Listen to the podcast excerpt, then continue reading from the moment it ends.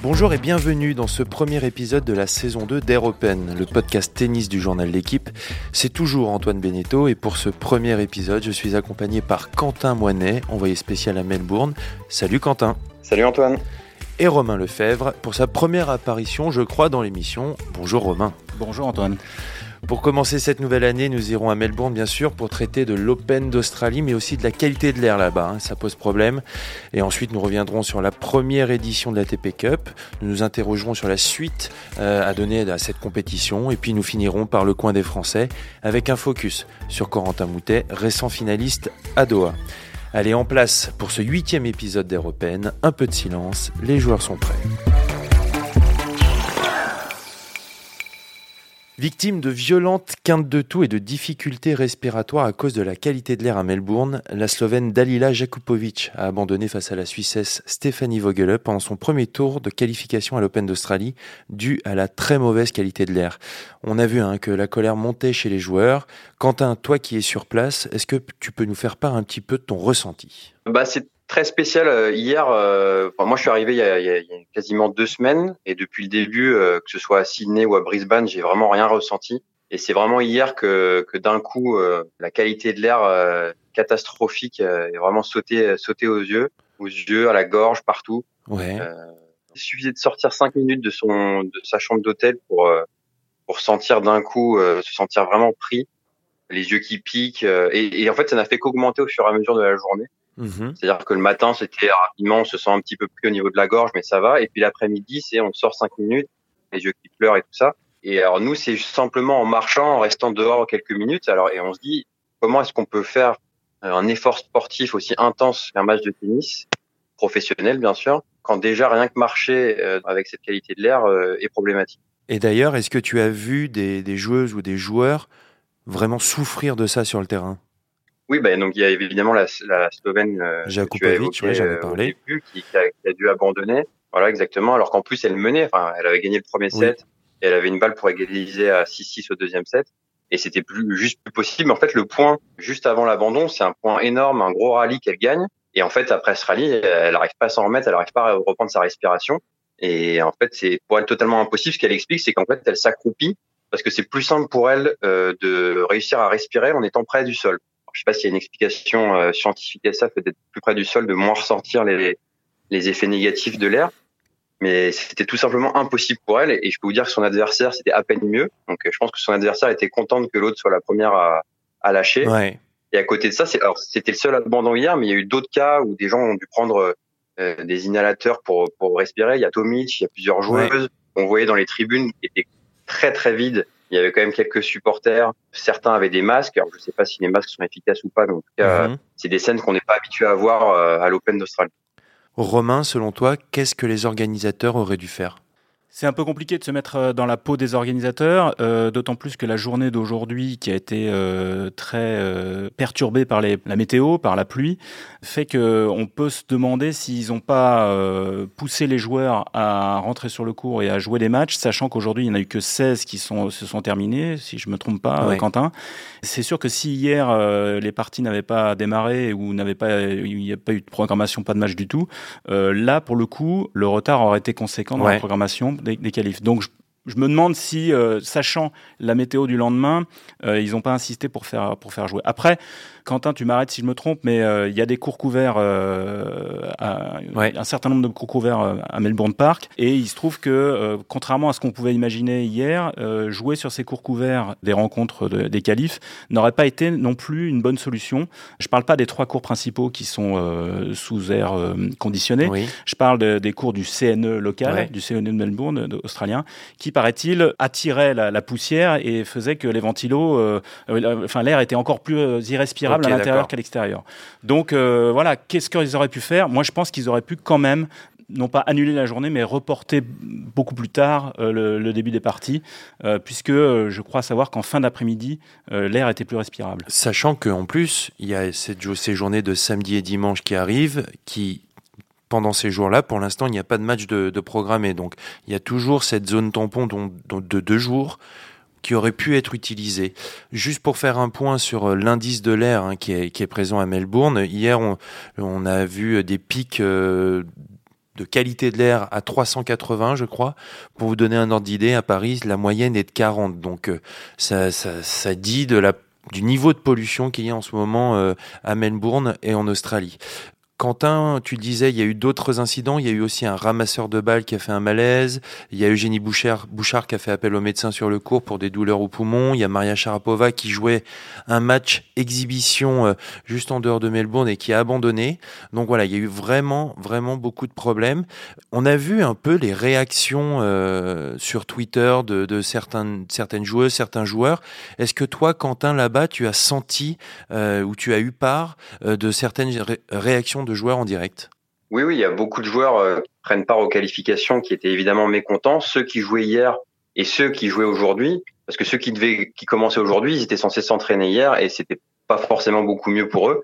Oui, euh, juste pour revenir sur ce que sur ce que vient de dire euh, Romain, en fait hier les conditions ne s'étaient pas améliorées en fin d'après-midi. Au contraire, le, pic a été atteint de 380 dont tu parlais a été atteint vers 17h ou 18h. D'accord. Donc ce qui fait qu'en fait, soit ils faisaient jouer les matchs comme ils ont fait. Euh, vu qu'en indoor, euh, comme vous l'avez expliqué, c'était pas possible, c'était encore pire parce que le, système de ventilation faisait que c'était encore pire. Euh, soit en fait, ils étaient obligés d'annuler la journée parce que je pense qu'ils savaient qu'ils avaient, avaient, des prévisions qui montraient que ça n'allait faire qu'empirer dans la journée. D'accord. Mais, mais, je pense quand même, malgré tout, que c'était la priorité, c'était la, la, santé des joueurs, des ramasseurs, euh, des, des, arbitres et des fans, et que avec ces, ces deux jours tampons dont vous mhm. avez parlé tout à l'heure, il y avait la possibilité, malgré la pluie aujourd'hui, euh, d'annuler ces deux journées quasiment et de commencer en fait vraiment les qualifs euh, jeudi demain et de faire de jeudi à dimanche. En plus, on a vu Craig Tiley, hein, le directeur de l'Open d'Australie, qui a, fait part de, sa décision, qui a dit qu'il l'avait basée sur des experts. Donc euh, voilà, c'est assez euh, surprenant. On espère que voilà, il y aura pas de, répercussions sur les organismes euh, des joueuses et des joueurs qui jouent les qualifs, déjà pour la suite de leur tournoi, et puis même pour la suite de leur carrière. On espère que voilà, leur corps ne, ne va pas trop souffrir de ces conditions-là en Australie. On va passer à notre euh, deuxième thème, euh, l'ATP Cup, donc toujours en Australie. Quentin, tu l'as suivi. Une nouvelle édition. Euh, Romain, plutôt réussi cette première édition d'ATP Cup, non? Oui, grosse réussite. Moi, j'étais pas sur place, mais comme beaucoup, j'ai suivi ça à distance. Et c'est vrai que on peut s'étonner de du, succès ou pas d'ailleurs, mais en tout cas, c'est un succès. Quand je dis on peut s'étonner, c'est que c'est quand même une épreuve qui a été je veux pas dire improviser parce que tennis australien n'improvise pas, c'est quand même des gens qui sont habitués à l'organisation d'événements sportifs et de, de, mhm. tennis, mais ça a été quand même euh, monté euh, à, la va-vite. Et ce qu'on peut dire, c'est que après avoir fait un bilan de cette épreuve versus euh, la Coupe Davis, et eh ben cette épreuve toute neuve, toute nouvelle, a marqué beaucoup plus de points que la Coupe Davis, qui est une épreuve centenaire. Et c'est ça qui, qui, fait mal au cœur. Moi, c'est ça qui me, qui, qui me blesse, c'est-à-dire que une épreuve centenaire aujourd'hui a été pas balayé, mais en tout cas a, a souffert de la comparaison euh, très nettement vis-à-vis de, la, TP Cup, qui est une réussite, pas globale, mais en tout cas, euh, il y, a, quelques points négatifs, mais il y a beaucoup de points positifs. Oui, c'est si on devait les mettre face à face, c'est vrai que la TP Cup a remporté euh, ce duel. On va juste rappeler euh, quelques chiffres. Ça a été un succès en termes de participation des joueurs. Hein. 8 top 10, 17 joueurs dans, dans le top 20.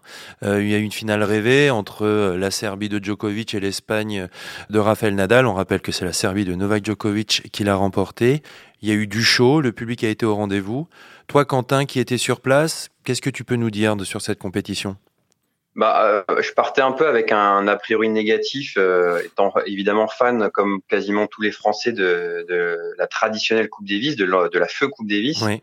Et, et, finalement, j'ai été assez pris par le truc au fur et à mesure. Le côté euh, trois, trois villes, bon, même s'il y a eu des points négatifs là-dessus, notamment ceux qui venaient de Perth. Oui, avec un décalage horaire. Un voyage de 3-4 heures, un décalage horaire à digérer en 24 heures avant de rejouer le, le lendemain. Donc ça, il y en a pas mal qui s'en sont pleins, notamment la Russie et Nadal euh, côté espagnol. Mais à côté de ça, euh, ça a été une assez grosse réussite populaire. Le fait que ce soit en Australie, on sait que c'est un public vraiment fan de tennis qui, qui répond toujours présent. Ouais, fan de sport euh, aussi. Moi, moi, ouais, moi, j'étais pas à Madrid, mais euh, je me souviens de, des images de France-Japon avec un stade mais totalement vide. Et c'est, ça faisait, ça faisait mal au cœur presque de voir ça, de voir une soi-disant rencontre de Coupe Davis devant personne. Et là, c'est, alors tous les matchs n'ont pas fait guichet fermé, mais il y avait quand même souvent du monde. Il y avait des vrais supporters, les colonies grecques, les Serbes qui ont fait énormément de bruit. et, et qui ont mis une grosse ambiance. Et en plus, ils ont eu l'énorme chance, comme tu le disais tout à l'heure, d'avoir la finale rêvée Mhm. avec le numéro 1 mondial et le numéro 2 mondial en face. Vous pouvez pas rêver mieux qu'ils jouent au double décisif avec un gros suspense. C'était le truc parfait. Ouais, bien sûr. Moi, je veux revenir sur la valeur sportive de la compétition. Euh, il y a eu un petit problème, enfin un petit couac, je trouve, c'est que euh, les participants, pour eux, ça constitue un 19e tournoi pour constituer leur classement ATP. On rappelle que pour tous les joueurs du classement ATP, normalement, on prend les 18 meilleurs résultats.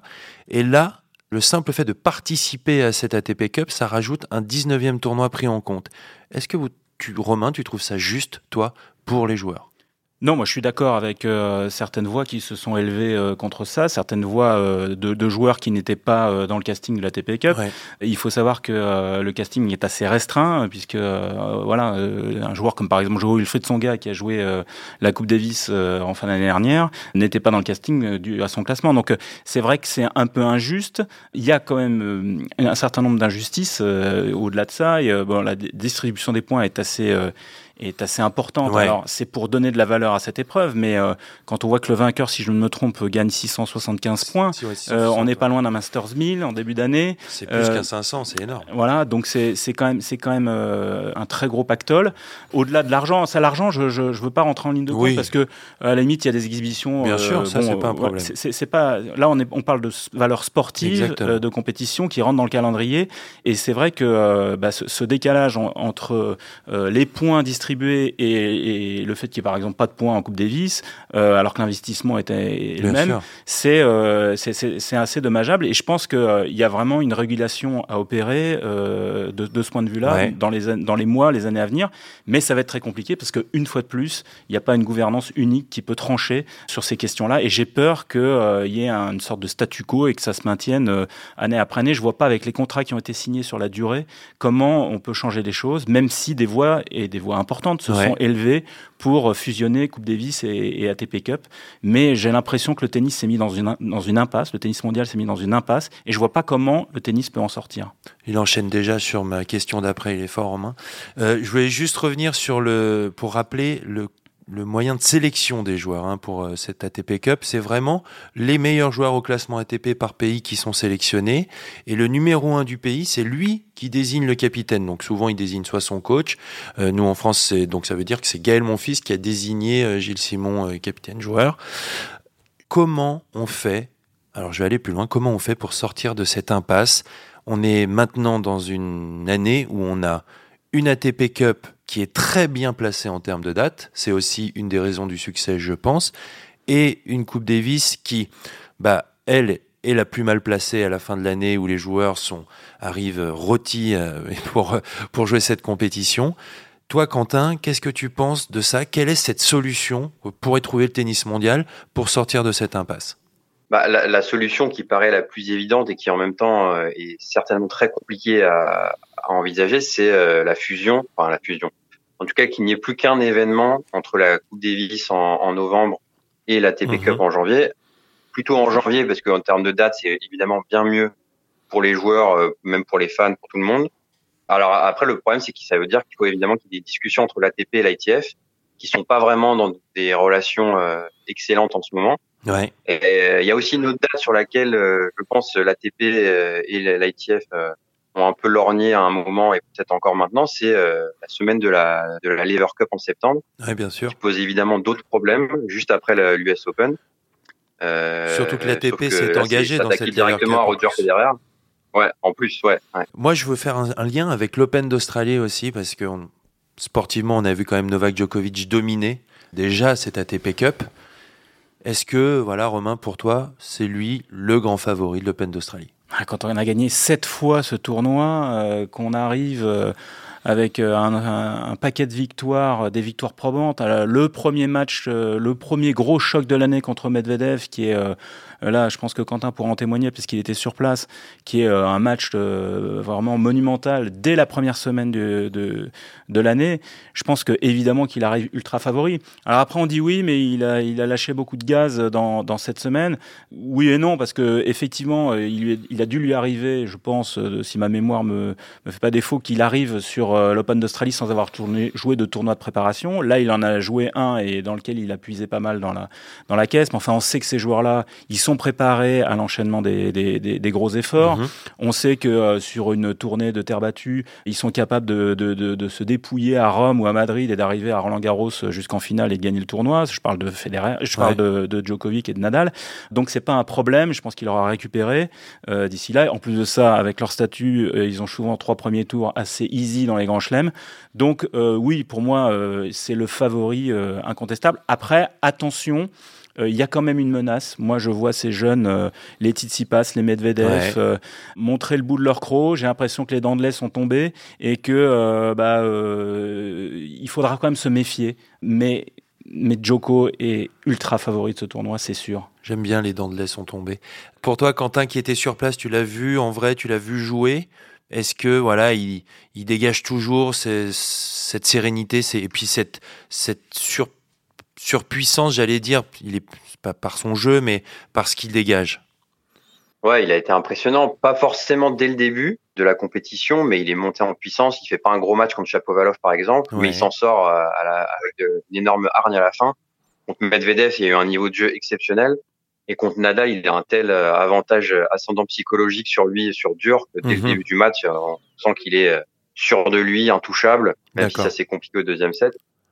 Et donc, je vois forcément, pour moi, c'est aussi lui le, le grand favori. J'ai du mal à imaginer Nadal capable de le battre sur dur. Federer en 5 en 3 7 gagnants pareil. Derrière, c'est peut-être finalement celui que je verrais le plus pouvoir le, le titiller comme il l'avait déjà fait plusieurs fois la saison dernière, c'est Medvedev. Ouais. Euh, donc euh, après avoir avec le tableau, Medvedev grâce à la TP Cup est passé numéro 4. OK. C'est-à-dire qu'il peut pas jouer euh, contre Djoko ou Nadal avant les demi-finales. Donc faudra déjà qu'il soit en demi-finale, il est encore capable d'avoir euh, des creux en, grand chelem. Mm-hmm. mais pour moi, oui, évidemment, le numéro 1, c'est clairement Djokovic. C'est intéressant, là vous dites tous les deux, vous parlez tous les deux de Medvedev. Est-ce que Medvedev, on peut l'identifier maintenant à voilà une, euh, je sais qu'il l'a montré, mais à une menace euh, tangible pour ce Big Three?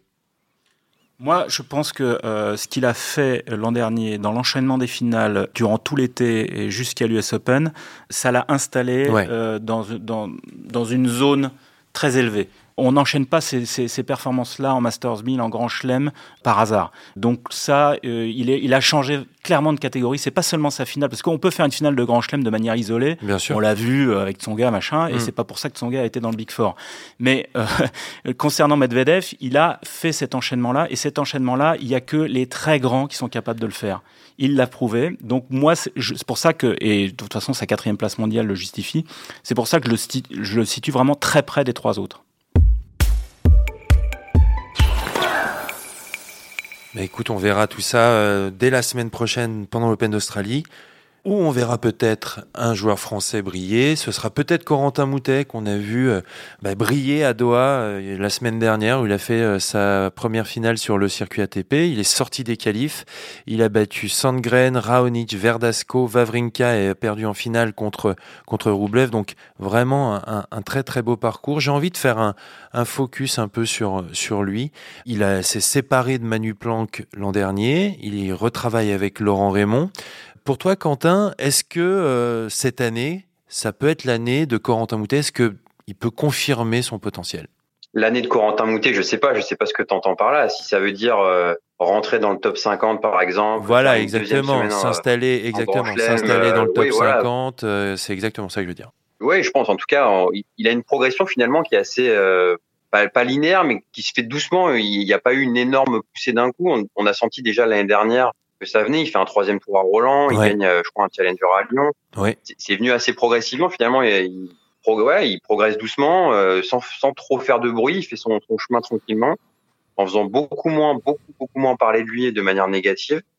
Je pense qu'il a été un peu trop, un, rangé un peu trop vite, euh, un peu trop vite mis de côté, euh, comme un, joueur qui arriverait jamais, qui serait, il serait un, le faux espoir, le faux grand espoir, grand espoir du tennis français on lui a souvent fait remarquer qu'il était toujours pas dans le top 100, qu'il serait peut-être limité à quelqu'un comme Quentin Alice qui a souvent tourné autour sans jamais y arriver. Euh, on mettait en avant le fait qu'il avait des, des, grosses failles euh, mentales, des, des failles physiques. Mm-hmm. Et finalement, on se rend compte que bah il fait voilà, il bosse, il bosse beaucoup, je pense. suis assez assez content de le voir retravailler avec Laurent Raymond parce qu'il avait quand même amené à un très bon niveau, même si ça c'est Emmanuel Planck lui a fait l'a fait énormément progresser aussi, je pense, en début de, saison dernière. Donc c'est intéressant de le voir progresser. Moi, je pense que j'aimerais bien le voir parfait à Roland cette année. il est rentré pour la première fois dans les 100 l'an dernier, donc en juin 2019. C'était justement après cette victoire en Challenger euh, à Lyon. Là, il est passé 70e ATP. Pour toi, Romain, quels sont ces axes de progression? Alors moi je, je suis d'accord avec euh, avec Quentin. C'est c'est vrai qu'il a il a progressé. C'est vrai que c'est un énorme bosseur. Je pense que ça euh, c'est pas du flanc euh, quand il dit qu'il a encore beaucoup de boulot après avoir fait sa première finale d'un Grand Prix un, mmh. un, 250 la première action qu'il a c'est que au lieu de se satisfaire de cette euh, semaine-là, qui était une belle semaine, parce qu'il il, bat des sacrés clients. Il bat des sacrés clients, euh, des joueurs expérimentés qui ont 10, 15, 12 ans de plus que lui et qui, qui savent y faire euh, dans la roublardise pour, pour piéger un, un, jeune gars comme ça. Donc, sa première réaction, c'est de dire il y a encore du boulot. Donc, moi, déjà, c'est une réaction qui me plaît parce que c'est une réaction de, de, non-satisfaction et on sait très bien comment le tennis français, par voie, peut se complaire dans, dans une sorte de satisfaction. L'insatisfaction, c'est déjà un très bon à tout dans, sa, mmh. dans sa manche. Après, dans, ce qu'il doit travailler, je pense que c'est, il le sait mieux, il le sait mieux que nous, mais ce qui me retient un petit peu, c'est euh, l'effort euh, en Grand Chelem. On va voir comment ça va se passer en Grand Chelem cette, année. Je trouve qu'il dépense beaucoup d'énergie pour gagner des points. Encore. Ça, c'est dû à, euh, à, un physique qui est, qui est forcément un peu pas limité, j'aime pas ce mot-là parce que c'est un peu péjoratif, mais disons que dans son jeu, il n'y a pas suffisamment de points euh, gagnés à l'économie euh, gratuitement, avec gratuitement, un gros service. Un gros service, un coup droit long ligne qui fait mal. Voilà, il a d'autres atouts dans sa dans sa manche et des très beaux atouts. Il a une main extraordinaire, il est capable de, de piéger les adversaires avec euh, avec. je trouve qu'il a un sens du jeu et il a la géométrie du cours. Il me fait penser beaucoup à, la roublardise d'un centauro par, par moment dans dans la manière qu'il a de piéger les adversaires. C'est un compliment. Oui, mais mais voilà, est-ce que ça suffit en grand chelem sur les longs formats euh, J'ai vu un, très bon match contre Londero l'année dernière euh, à Roland Garros, dans lequel il avait très bien joué, mais beaucoup puisé. Est-ce que ça va pas le limiter sur des, des, formats longs, c'est-à-dire, euh, voilà, un grand chelem, c'est sept matchs, c'est deux semaines. J'attends de voir s'il a les réserves physiques, parce que son jeu n'est pas très, n'est pas économique encore. Voilà. Donc sur les sur les petits tournois, sur les tournois en 2-7 euh, gagnants, je dis banco. Je pense qu'il peut il peut créer des surprises. Il peut gagner euh, son premier titre cette année. Il en a il l'a prouvé. Reste à savoir ce que ça va donner sur sur le long terme. Moi, je trouve qu'il a montré quand même euh, des, choses différentes et intéressantes dès ce tournoi de Doha où il était un peu plus offensif, il était un petit peu plus en changement de rythme. Euh, c'est vrai que l'an dernier, on le voyait euh, courir beaucoup, couvrir beaucoup de terrain. Il a des qualités physiques exceptionnelles pour sa petite taille. Je rappelle qu'il fait 1m75, donc euh, il cavale pour, euh, pour couvrir le terrain. Et ça, c'est très impressionnant. En plus, il a un œil de dingue. Donc voilà, c'est ces qualités-là sur lesquelles il peut s'appuyer pour après évoluer et faire évoluer son jeu. Dernière question, selon vous, il peut aller jusqu'où? Pas cette année, hein, mais euh, sa carrière. Oula, c'est compliqué comme question. c'est la dernière en plus. Poser de limites. Ouais, ouais, non, je pense pas qu'il faille dire euh, il pourra pas faire mieux que top 20, euh, hmm. top 15, top 30. Il a pas tout à fait le même jeu évidemment, mais en termes de gabarit, euh, un exemple peut être Diego Schwartzmann, ouais. qui est un peu le seul de ce gabarit-là à avoir atteint pas le top 10, mais on est tout proche top 15, top 20 depuis, hmm. depuis plusieurs années, faire des deuxièmes semaines de Grand Chelem, réussir à, à emmerder les, les, les, meilleurs joueurs du monde. Donc je pense que ça peut être un exemple pour lui montrer qu'il malgré certains, euh, certaines, certaines éventuelles carences physiques euh, sur lesquelles il peut absolument rien faire. Ouais. par exemple, qui fait qu'il aura jamais un service euh, avec lequel il pourra faire 20 aces par match. Bah, que malgré ça, il peut, en ayant un jeu de jambes extraordinaire, en, en bossant comme un dingue le retour et, et, en bossant physiquement plus que les autres, il peut ouais faire top 20, pourquoi pas top 10, on n'en sait rien en fait.